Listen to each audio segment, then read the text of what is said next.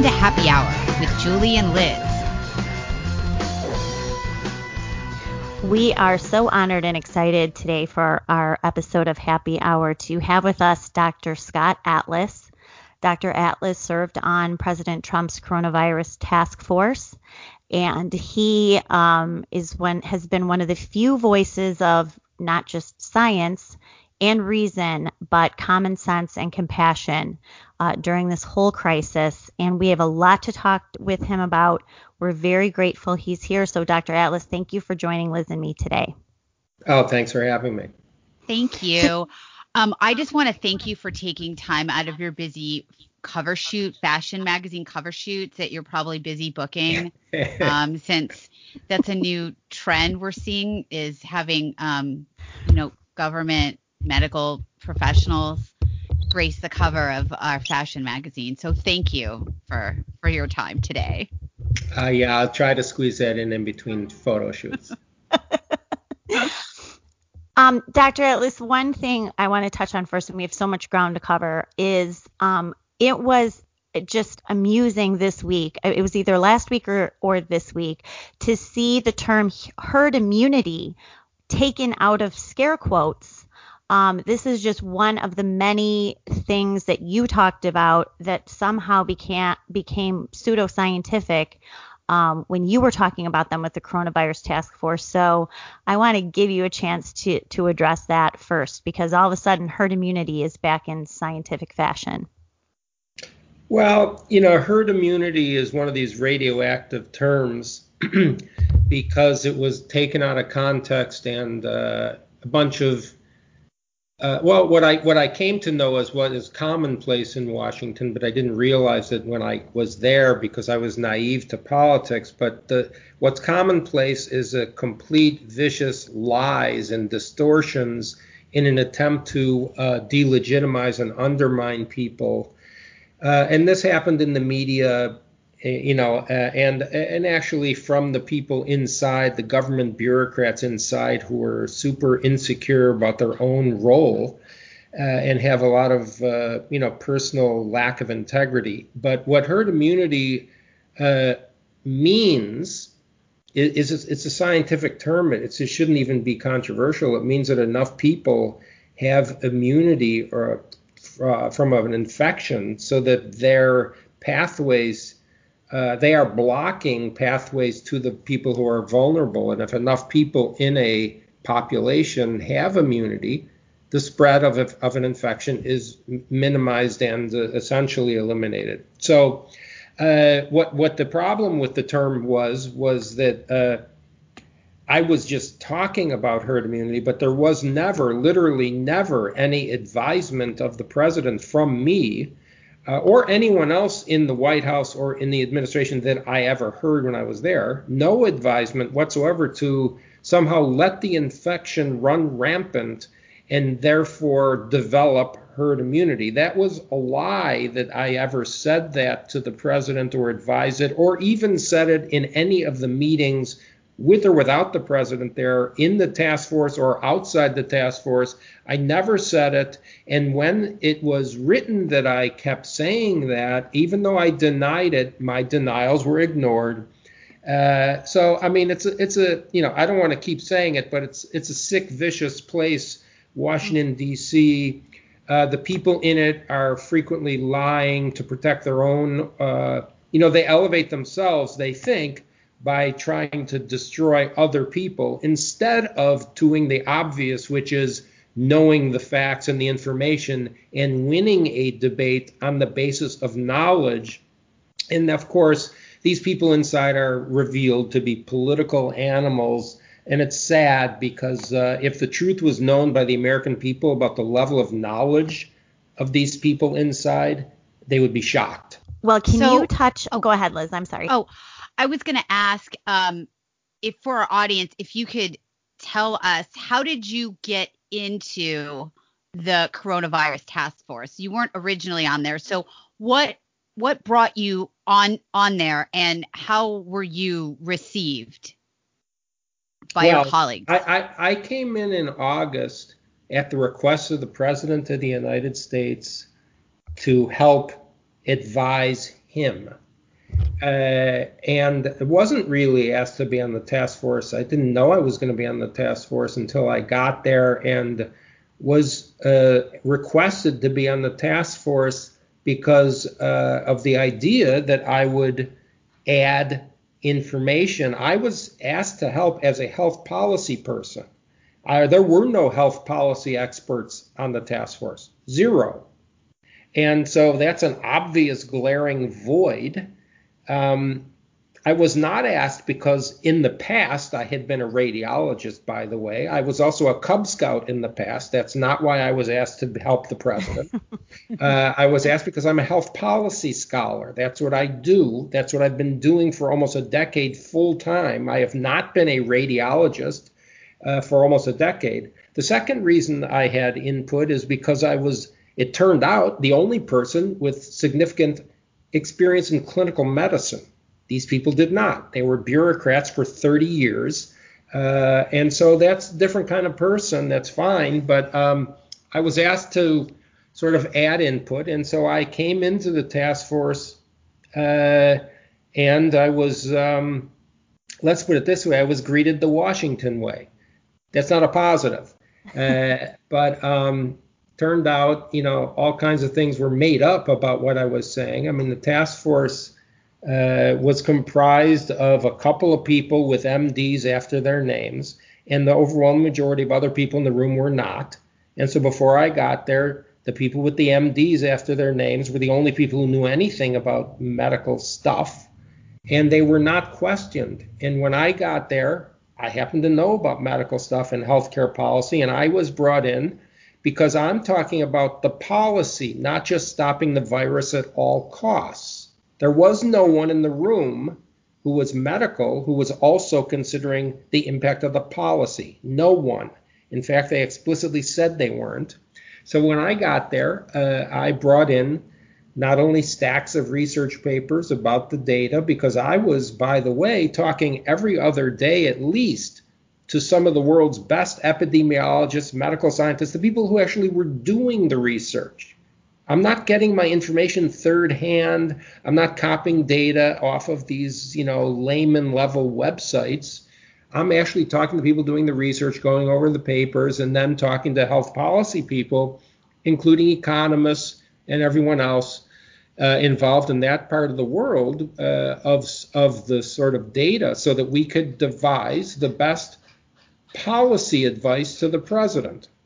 And by the way, there was advice coming in from people outside the task force to the president, from the agencies inside the administration, as well as from people directly to the president and the, the people in the White House who were not part of the administration. That's what you'd want. The American people should thank God that people were there who were not just government bureaucrats, internal people removed from the challenges of high level academics. I mean, just as an example, when I walk into a room at Hoover Institution to give a talk, there's a bunch of super smart, knowledgeable people there. If you don't know your stuff, you're going to melt.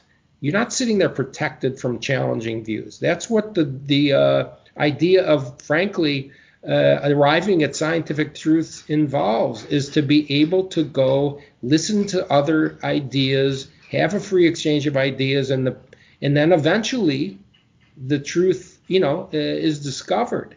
Uh, so, you know, instead of that, when I was raising these issues, what was the reaction? The reaction was to run to the friends of uh, these people in the media and try to destroy me, delegitimize me, uh, and we see it, you know, even very recently. It's it's a, you know making up really what, I called sick, vicious lies about stuff that I said, as if I ever said anything that wasn't scientifically accurate or based on the science, as if I ever told the president or anyone else any information that was false.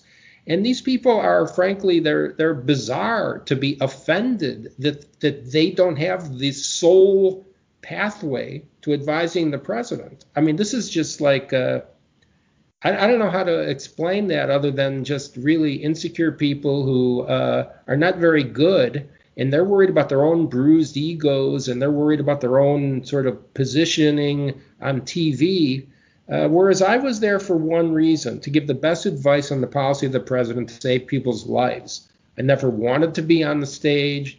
I, you know, obviously it was uh, very difficult because, you know, you're you're standing next to the president, who many people view as radioactive. And as soon as I was doing that, uh, you know, I was shocked at the reaction because again, I was naive. I mean, frankly, I told one of my best friends in the White House, I remember I, I said, I don't think these people know who I am. I'm not in a political position here. I don't know what's going on. And he turned to me and said, Scott, you're the one who doesn't understand. As soon as you walk up there at that podium, you are part of the administration and therefore viewed as in a political position. Okay, this was all news to me. I, I you know, it, it, it, sounds naive because it is, but um, I was there to give the data and the interpretation and about health policy not about virology or anything else, because that's very short sighted and limited scope. And we see now the disastrous, enormous harms of these lockdowns, destruction of families, killing people. Uh, and meantime, they have a very small, if any, impact on slowing the spread of this virus. It's been proven over and over again. Um, you and I, I've interviewed you a few times, and I know you're a gentleman, and I know you're a very compassionate person, and you were one of the early, really skeptics, critics of this entire lockdown uh, approach to to the virus. Um, if you want to, do you want to talk a little bit about who you're hearing from, the people that you hear from, um, what they have been telling you for months about the devastating consequences of these lockdowns, not just here, but sure. around the world? Yeah, I mean, there's basically two groups of people who I, well, there's three groups of people who I hear from and have heard from for months since I started writing and doing the research on, on the pandemic back in February, March.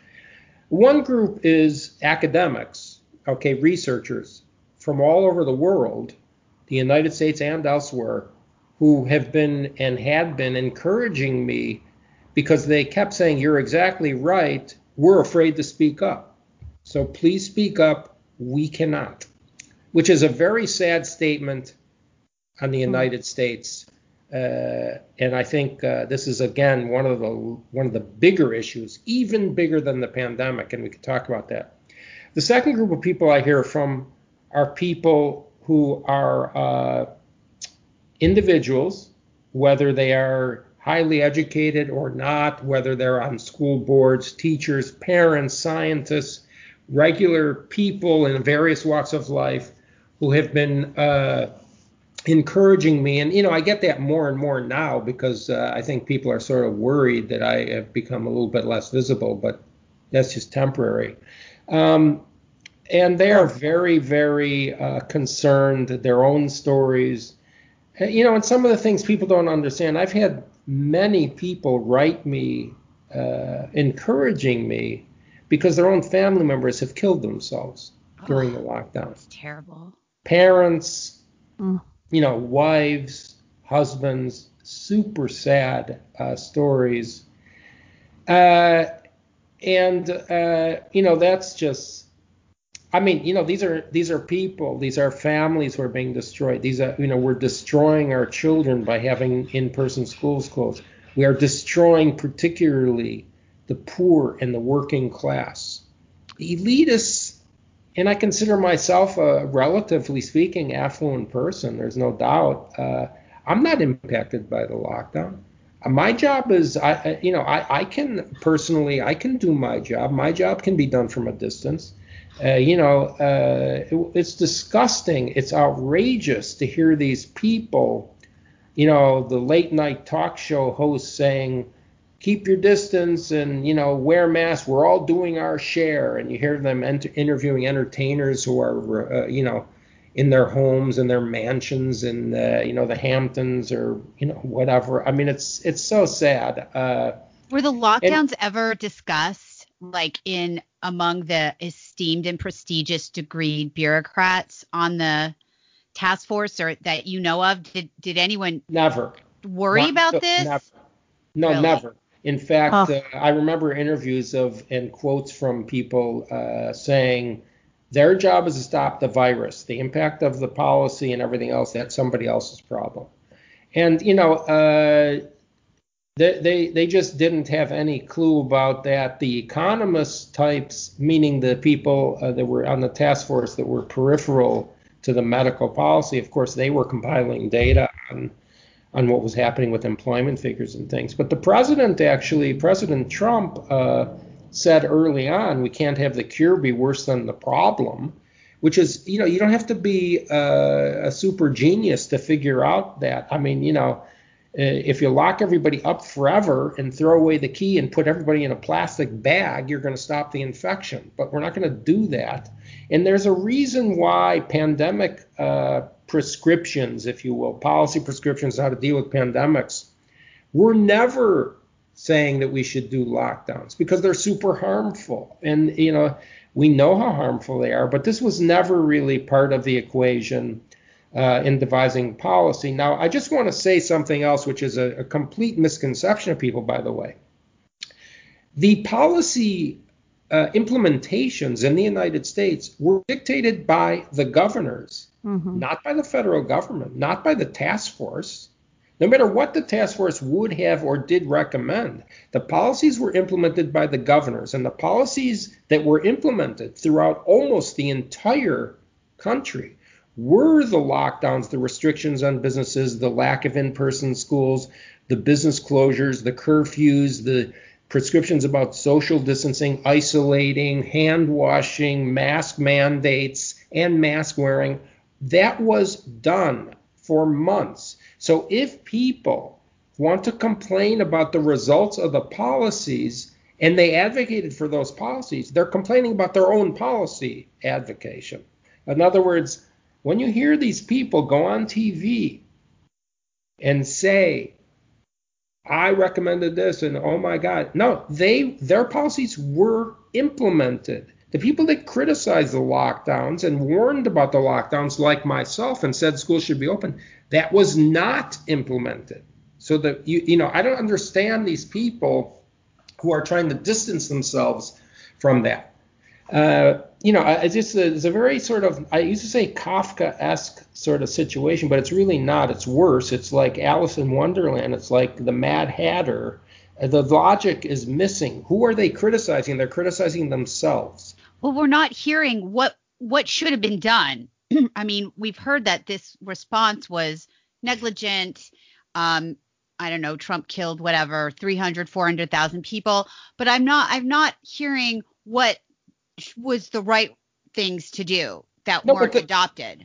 Yeah, I mean there wasn't you know the the federal government role was mainly to supply resources, and they did uh, use the Defense Production Act and you know ramp up and spend billions and billions of taxpayer dollars on uh, personal protective equipment. Uh, the Operation Warp Speed to get new drugs developed quickly was uh, successfully done.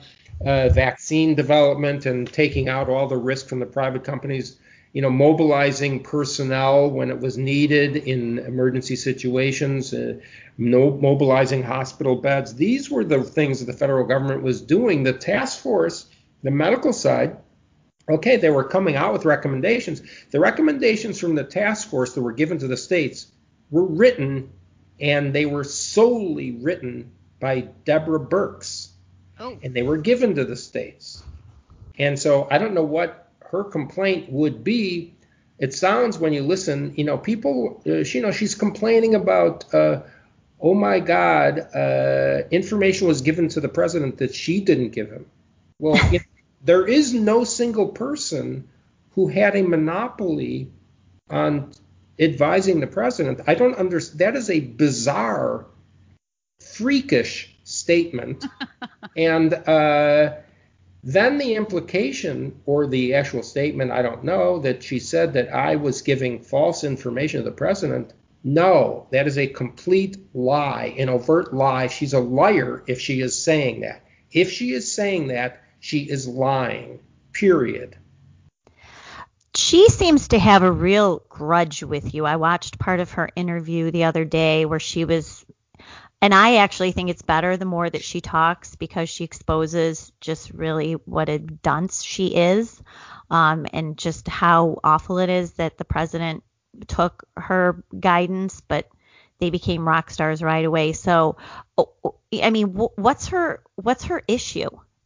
Okay, I mean, I, I don't want to say she's a dunce, so I, I don't want to say that. I I, I know, said it. I, so. I would say this. Let me let me just say this. Uh, Deborah Birx worked very hard, uh, uh, and and uh, I don't I don't uh, I do not criticize her effort at all. Uh, what I what I don't understand though is the need to disparage the other people. Uh, I mean that is not the way you elevate yourself. You elevate yourself by knowing information and being smart and working hard and uh, you know that that's Washington, all D.C. you can do. Not in Washington D.C., right? I mean, not in Washington. She, she elevates herself by distancing herself from well, Trump, right? Well, what, so, what I think is that you know, first of all, you know, people are hypocrites. They gave advice and uh, you know uh, reprimands to people for seeing their family members over the holidays, and then they go and do that. So that that's embarrassing and humiliating for them. Mm-hmm. Uh, but the, the big picture is that somehow it seems people were insulted that they were not on the stage with the president. I would have gladly given them the stage with the president. I didn't decide. I was not brought in, by the way. I want to clarify something else. I was never brought in to replace anyone. I was not brought in to replace uh, Dr. Fauci or replace Dr. Birx or anybody else. I mean, you know, the people don't even understand. The American public doesn't even understand people's roles. Dr. Fauci was not in charge of anything in this task force or as an advisor to the president. He was one person, one valued member of the task force. Dr. Birx was the coordinator of the task force. I was an advisor to the president. That, that, that we were not replacing. I, uh, each other, or there was nothing like that. Uh, usually, uh, you know, you, you just, uh, you know, as anyone who's ever been an advisor to the president will tell you, whether it's a national security or anything else, and I know many of these people who have been, you are giving your opinion, your best opinion to the president. The president makes decisions on what he's going to think or say, and that's it. Uh, but but in the reality is the implementation of policy was a state-run policy. The people in California were subjected to the policies of Governor Newsom. The people in Florida were subjected to the policies of Governor DeSantis. And you can go down the list. They were not subjected to the policies of Scott Atlas or anybody else. And so if you don't like what happened in the United States during the lockdowns that were implemented or the lack of lockdowns, that's that's what was done by the governors. And so, uh, but you know, to, to get to the point here, there's a lot of people that advise the president. The president also brought in outside experts. He brought in super uh, high level medical scientists from the West Coast and the East Coast sitting in the Oval Office. He asked them questions. I how do I know? Because I was there. I heard it. Uh, you know, it's uh, unfortunate that Dr. Birx decided to not come. She was asked, she refused to come. Why would somebody refuse to come? Why? There's a lot of reasons why you might not want to come. I mean, you might not want to come because you're insecure and afraid that you don't know what you're talking about. That's possible. uh, you might not want to come because you're uh, you're uh, insulted that other people are asked. Uh, I don't know. I mean, you know, I learn when other people talk. So uh, you know, I, I I have no problem with that. Did you sense when you got there um, that the president was frustrated? Where was he? You know, the election was a few months away. This was obviously taking its toll. Um, things looked to be getting better, but then, uh, you know, certain spikes in certain areas, they were weaponizing this, of course, against him and using it to keep Joe Biden in his basement and social distancing election, everything that the Democrats exploited from this. But when you got there, where where was he in terms of what he wanted to do or anything that maybe he would have regretted that to the and if you don't want to talk about it, it's understood. But mm. what was well, his I mean, I, thinking at the yeah, time? I, I would say that um, the president uh, was always uh, saying actually um, that again this idea that you know we, we can't have uh, the cure be so severe that it's worse than the the disease itself. Uh, the problem was that um, you're right. I mean, these people are there, there's a political there's an election going on, and that was uh, something that you know. Uh, so he had a lot of advisors saying to do a variety of different things, and I, you know, the, their job was political. I mean, I, I, my, my advice was the president should get up there and say the data.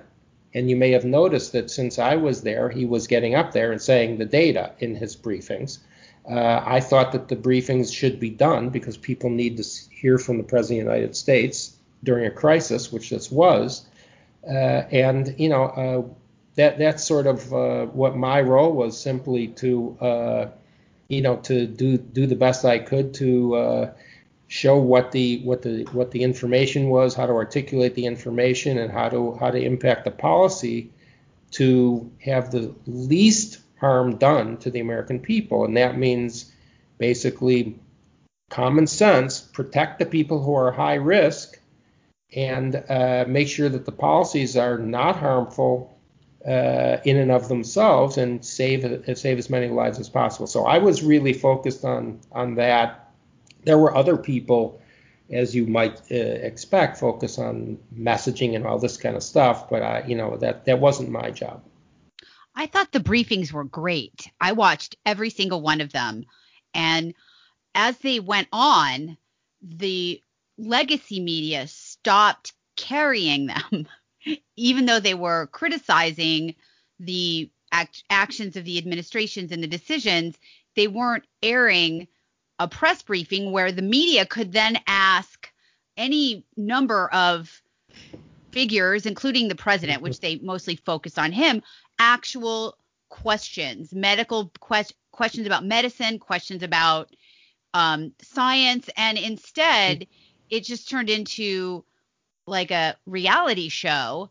It made me think that the media eh, wasn't really interested in getting out infor- information. Did you well, experience uh, like were people and this is a common thing in in the DC in the DC universe were people leaking things that were you know involved in ma- managing the the the virus response like to make them look good or make their perceived competition look bad did you experience any of that or know know any well, of that? Two things. One, one is that the the press briefing room is a again like one of these really vicious, sick uh, places. The the reporters are disgusting. Most of them are disgusting, ignorant people who are.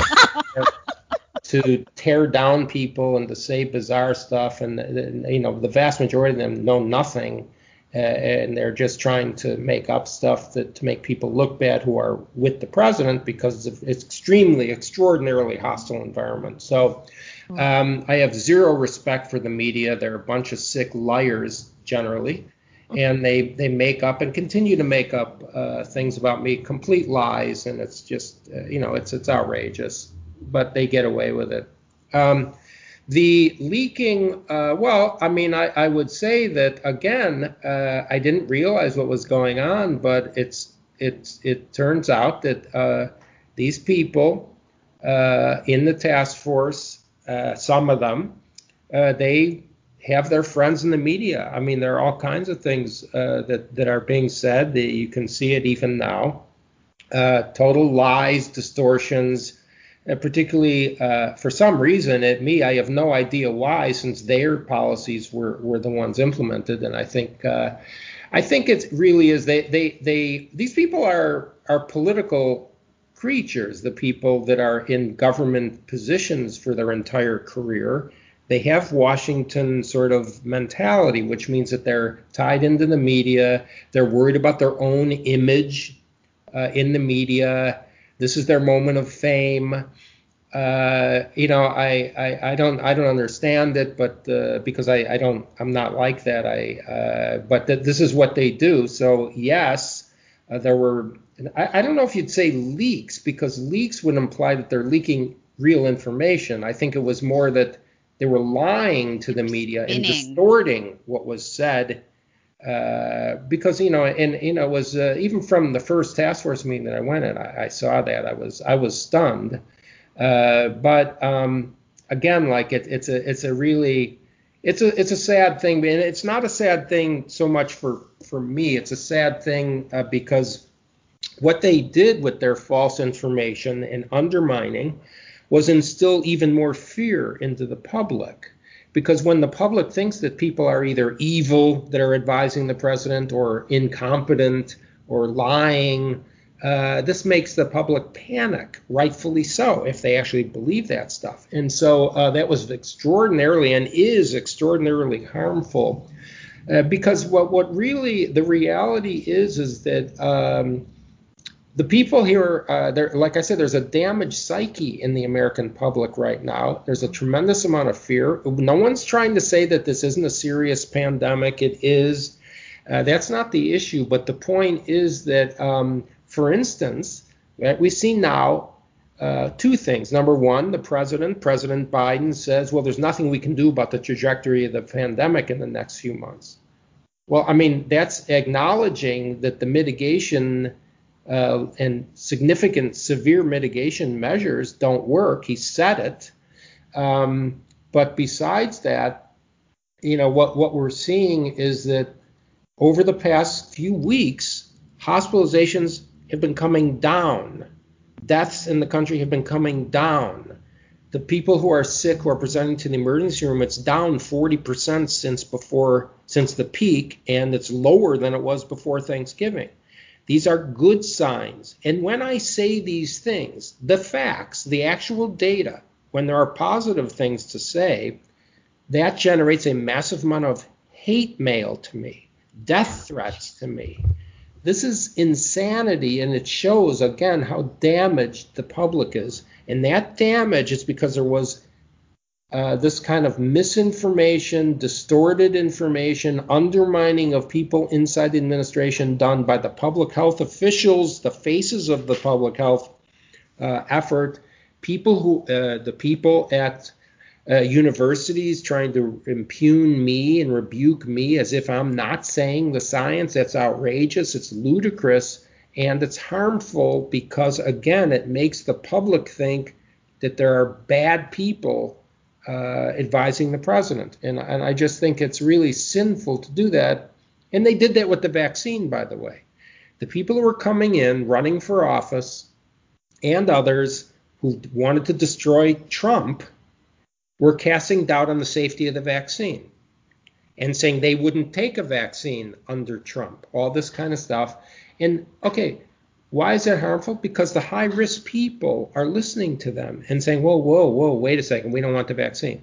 As soon as President Biden wins, there's a mad rush to get the vaccine. And these people are lining up taking the vaccine first.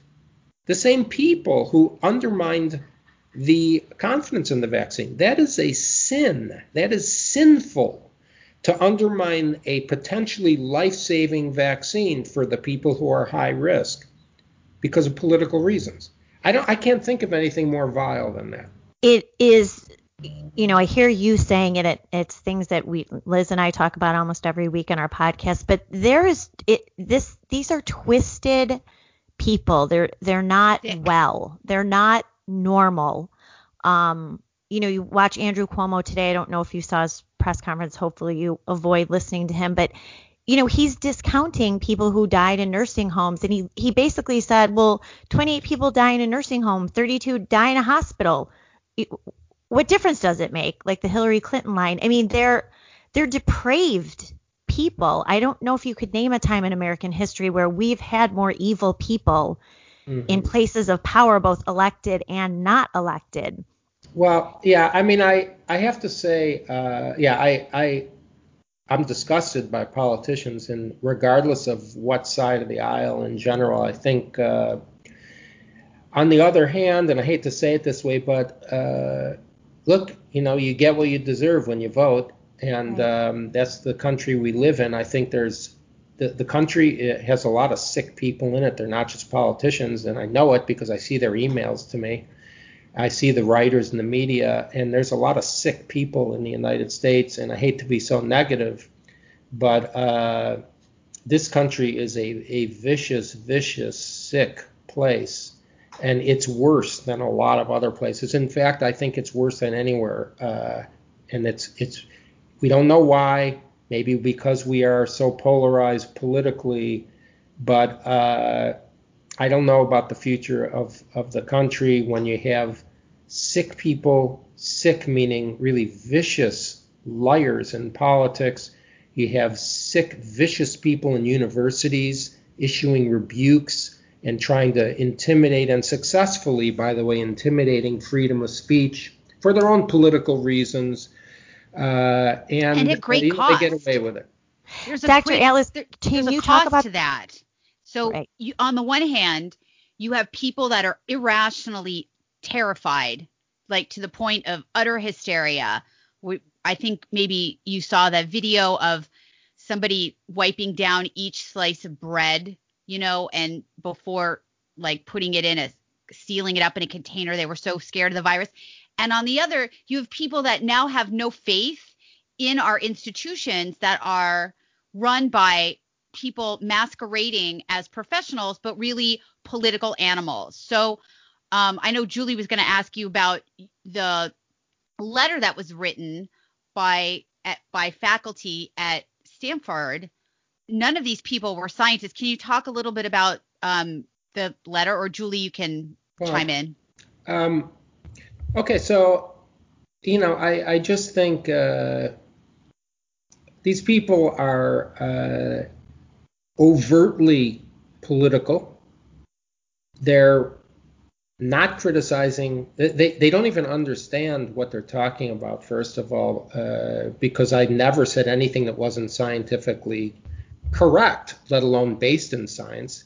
Everything i said was correct and is proving to be correct as we even go. For instance children have a remarkably low risk of a serious illness.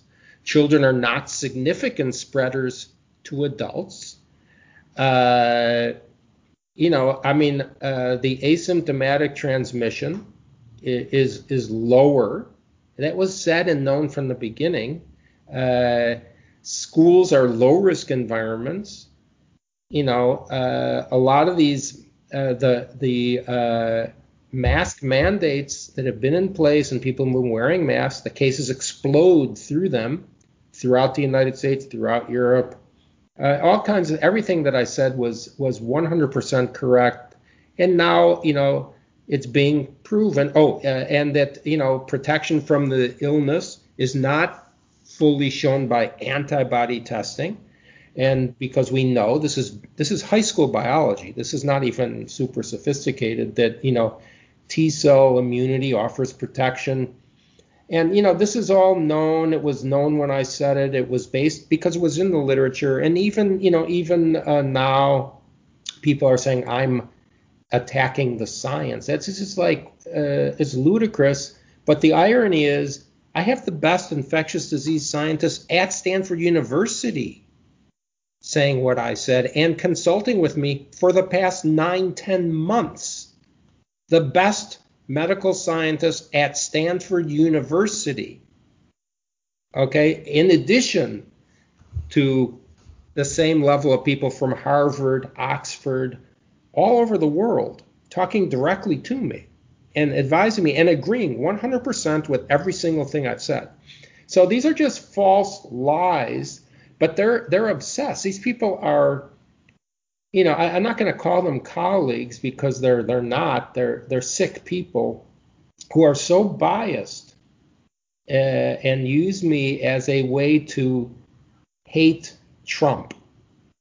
And uh, again, like you know, it's harmful to the public, and uh, you know, uh, it's certainly. I would never advise anybody to go and work for for the government. Uh, never uh, because if if if unless you're working for somebody who is loved by everyone. Okay, because uh, you know the the irony is I would have said the exact same thing. Everything I said was not only based on science, it was true, it was correct, and I would have said it if it was President Obama, President Clinton, President Bush, no matter who, I would have gone to serve. President of the United States asks you to help in the biggest healthcare crisis in a century, and you are a health policy expert, your answer is yes.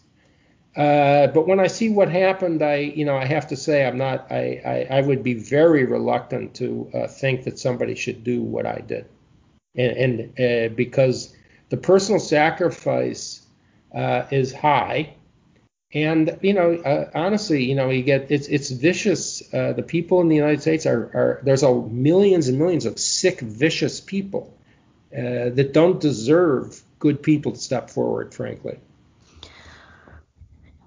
Boy, that is true, but it's, I mean, it's heartbreaking to hear because of your experience and what you went through and a handful of others.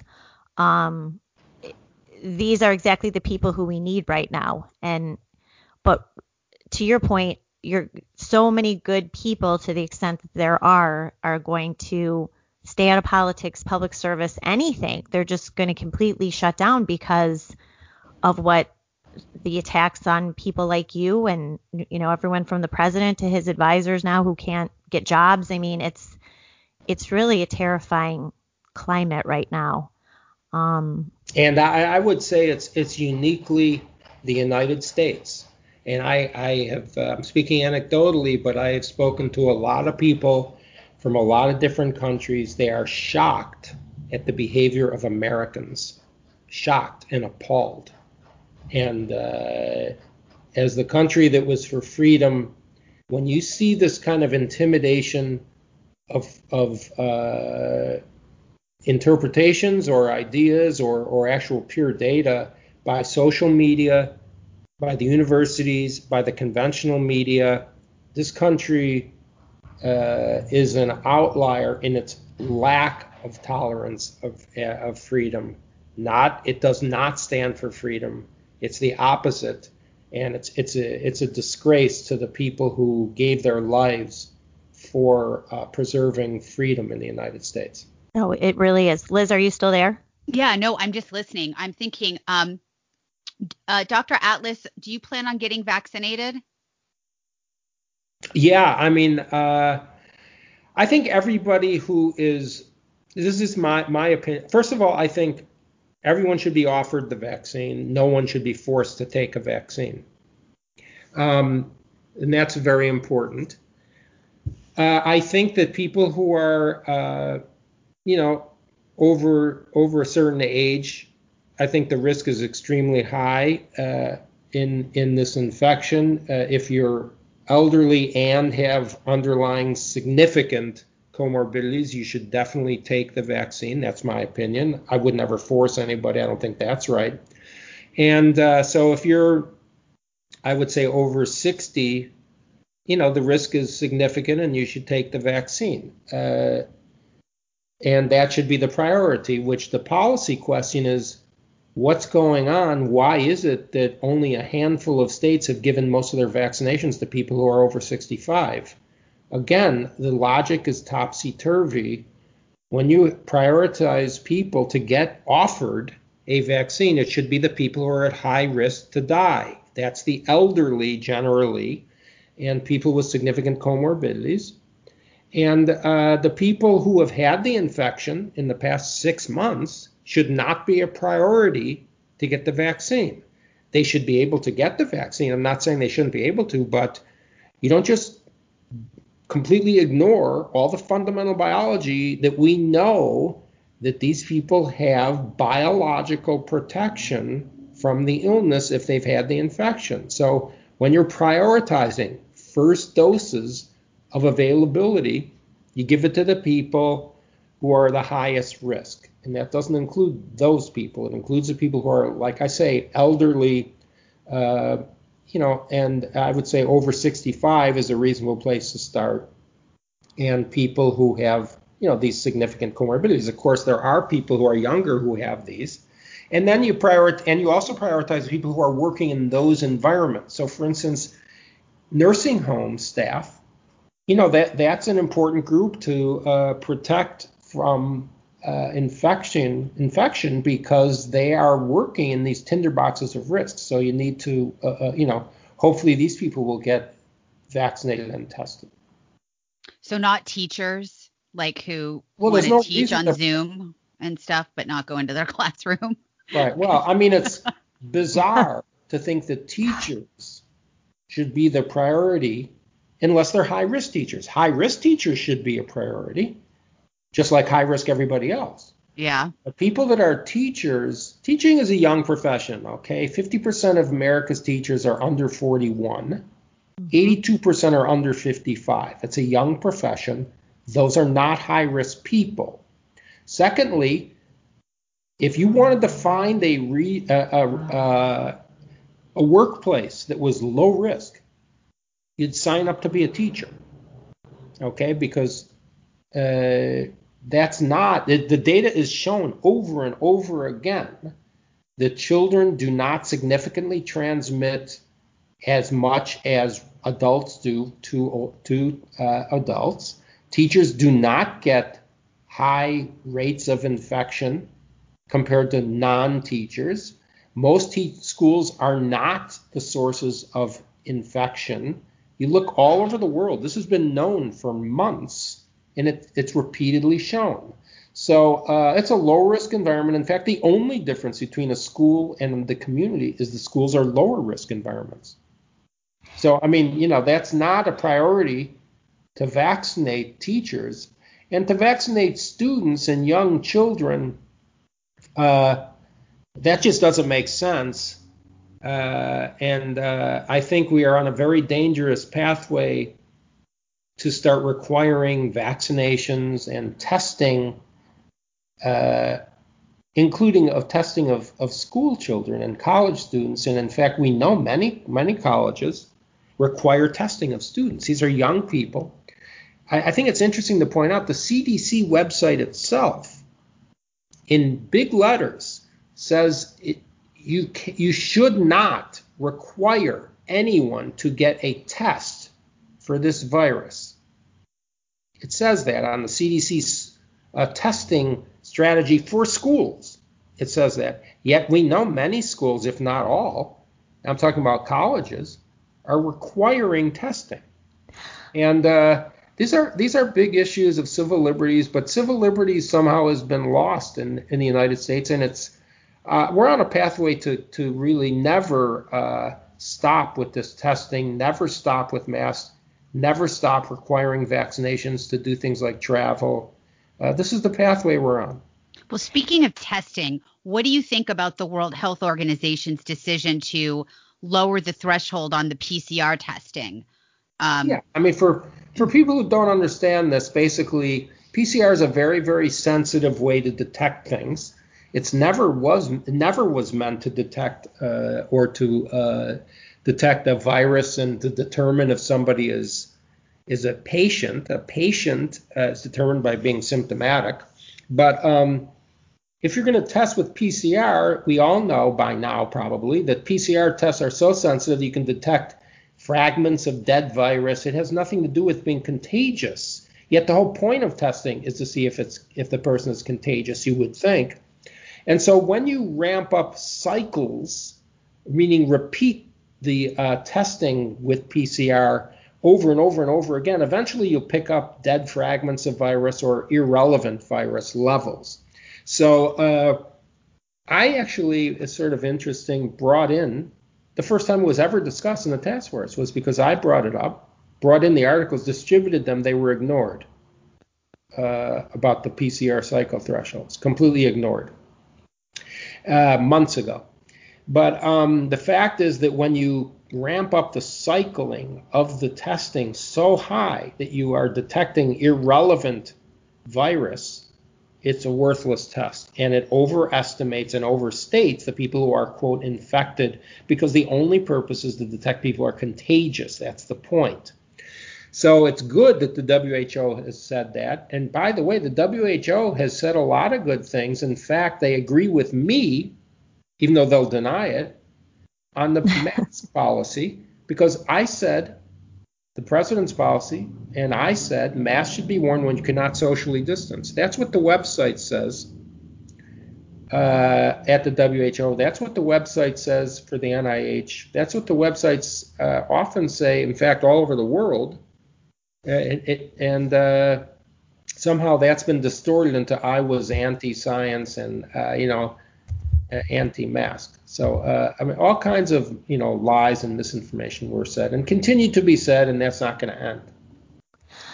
Before we let you go, and thank you for spending so much time with us. And I do want to say too, what's happening on college campuses is a crime. Um, my daughter goes to school in upstate New York, and we get terrifying emails every day. Anyway, they are planning to triple their testing from the fall semester and basically told my daughter if you don't do this testing, if you miss three tests, they have to test every week, we will cut you off from campus Wi Fi and all these other you know threats that they're making. Well, well I've spoken to college uh, provosts and presidents. There, there are many colleges that that will uh, not allow you to be on campus and not allow you to even enroll if you do right. not if you do not say yes to the testing. And uh, you know that that's again, this is a civil liberties issue, and uh, I, I, just think we, we have a lot of problems in the United States, and they're not they're not going away. They're getting worse. The problems, and there are many problems that the pandemic has exposed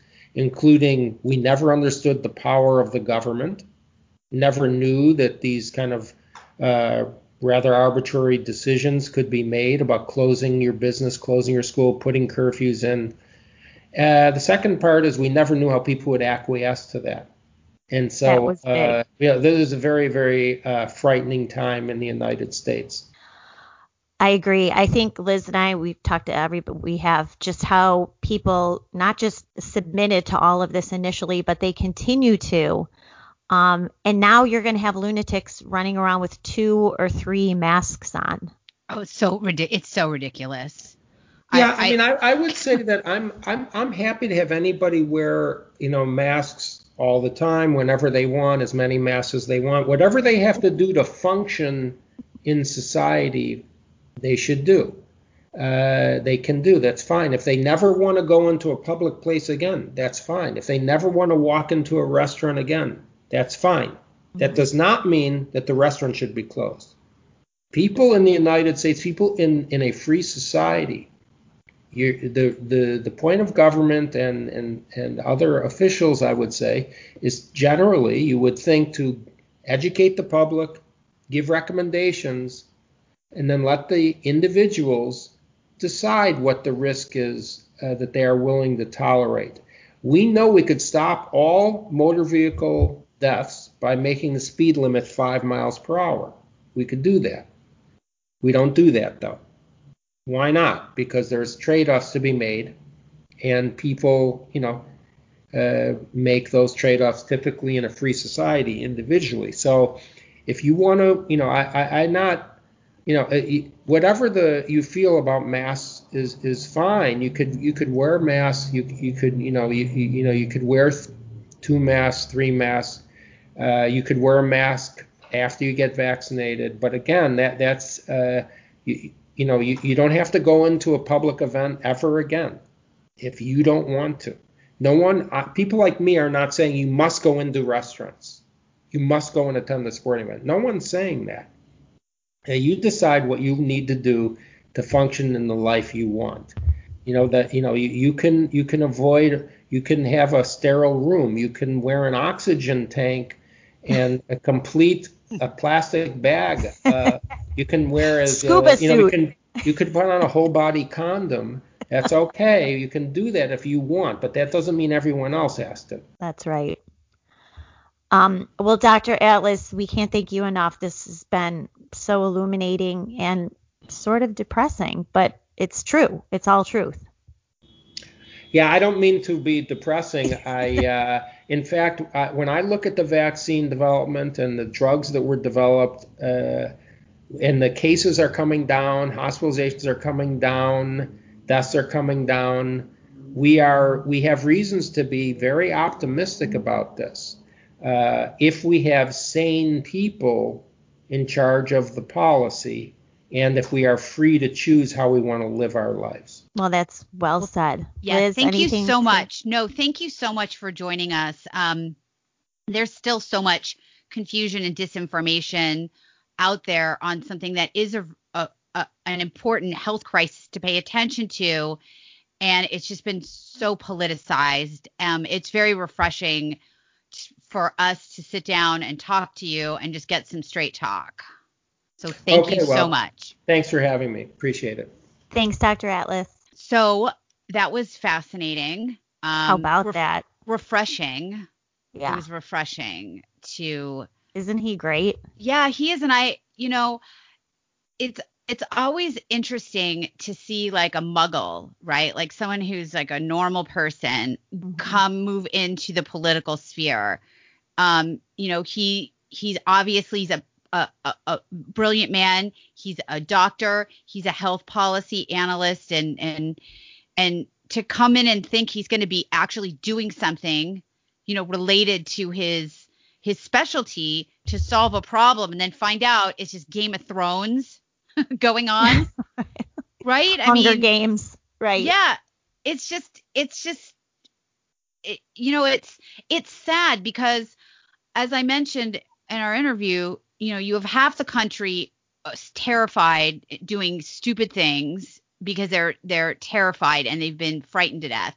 And then you have the other half who just don't believe these experts, right? I mean, I don't believe any of these people know what the hell they're talking about after after the last year. Um and and now there's consequences. People are less inclined to listen to what the government tells them. And you know, on the one hand, that's kind of good. And on the other, it's scary because this is actually an area where people don't have the expertise. You know, they're not scientists. They feel like, well, we need to listen to the experts because they know. And now you find out, well, they're just a bunch of political opportunists, really. And you can tell what was really going on by who got the hero's edit, right, in this mm-hmm. whole affair, which is the first and foremost is Anthony Fauci, who apparently is like Teflon because this guy was front and center during the effort Trump's efforts. He was at most of the press conference. He did do media. Um, he was a darling, and now, even though Trump was demonized, and now Trump's gone, and he's still there. He's not responsible, right? It was this tragic, horrible mess by Trump, and yet Fauci, clean hands. It's amazing. Right. Well, his first press conference when he went back last week, and you know he's just glowing. I we joked that Anthony Fauci is the only person who looked better at the end of 2020 than he did when he started because right. If you look at his initial interviews, he just looked like the pasty little, you know, drollish bureaucrat that he was and then all of a sudden, you know, he's tan, he's got expensive He's a stylist now, Julie, I'm sure. you know, who are you wearing? Right at a press conference, if he gives like a virus press conference, I'll ask like, who are you wearing? It's so and, uh, gross. Uh, it's so gross. And his first press conference out of the box last week, he made some kind of joke that he thought was directed at Trump, but it actually backfired on him because he was like, oh, well, the new thing with this administration is if we don't know the answer, we're not going to guess. Oh, I thought, okay, well, you controlled basically everything over there for the most part for a year. Are you, you're saying you guessed the whole time? Why? Because of Trump? No. Well, did he have like a secret plan to success that he just held back? You know, like if only he had been given the power, um, you know, we wouldn't be where we are today. It's ridiculous. I mean, this, that's is. why we're seeing this great rehabilitation tour. You know, Birx is out there, Fauci's out there, you know, trying to rehabilitate themselves. Or Fauci doesn't really have to. Birx kind of took it bad because the dirty populace didn't like that she went to have Thanksgiving with her family while telling everybody else to suck it. Um, right.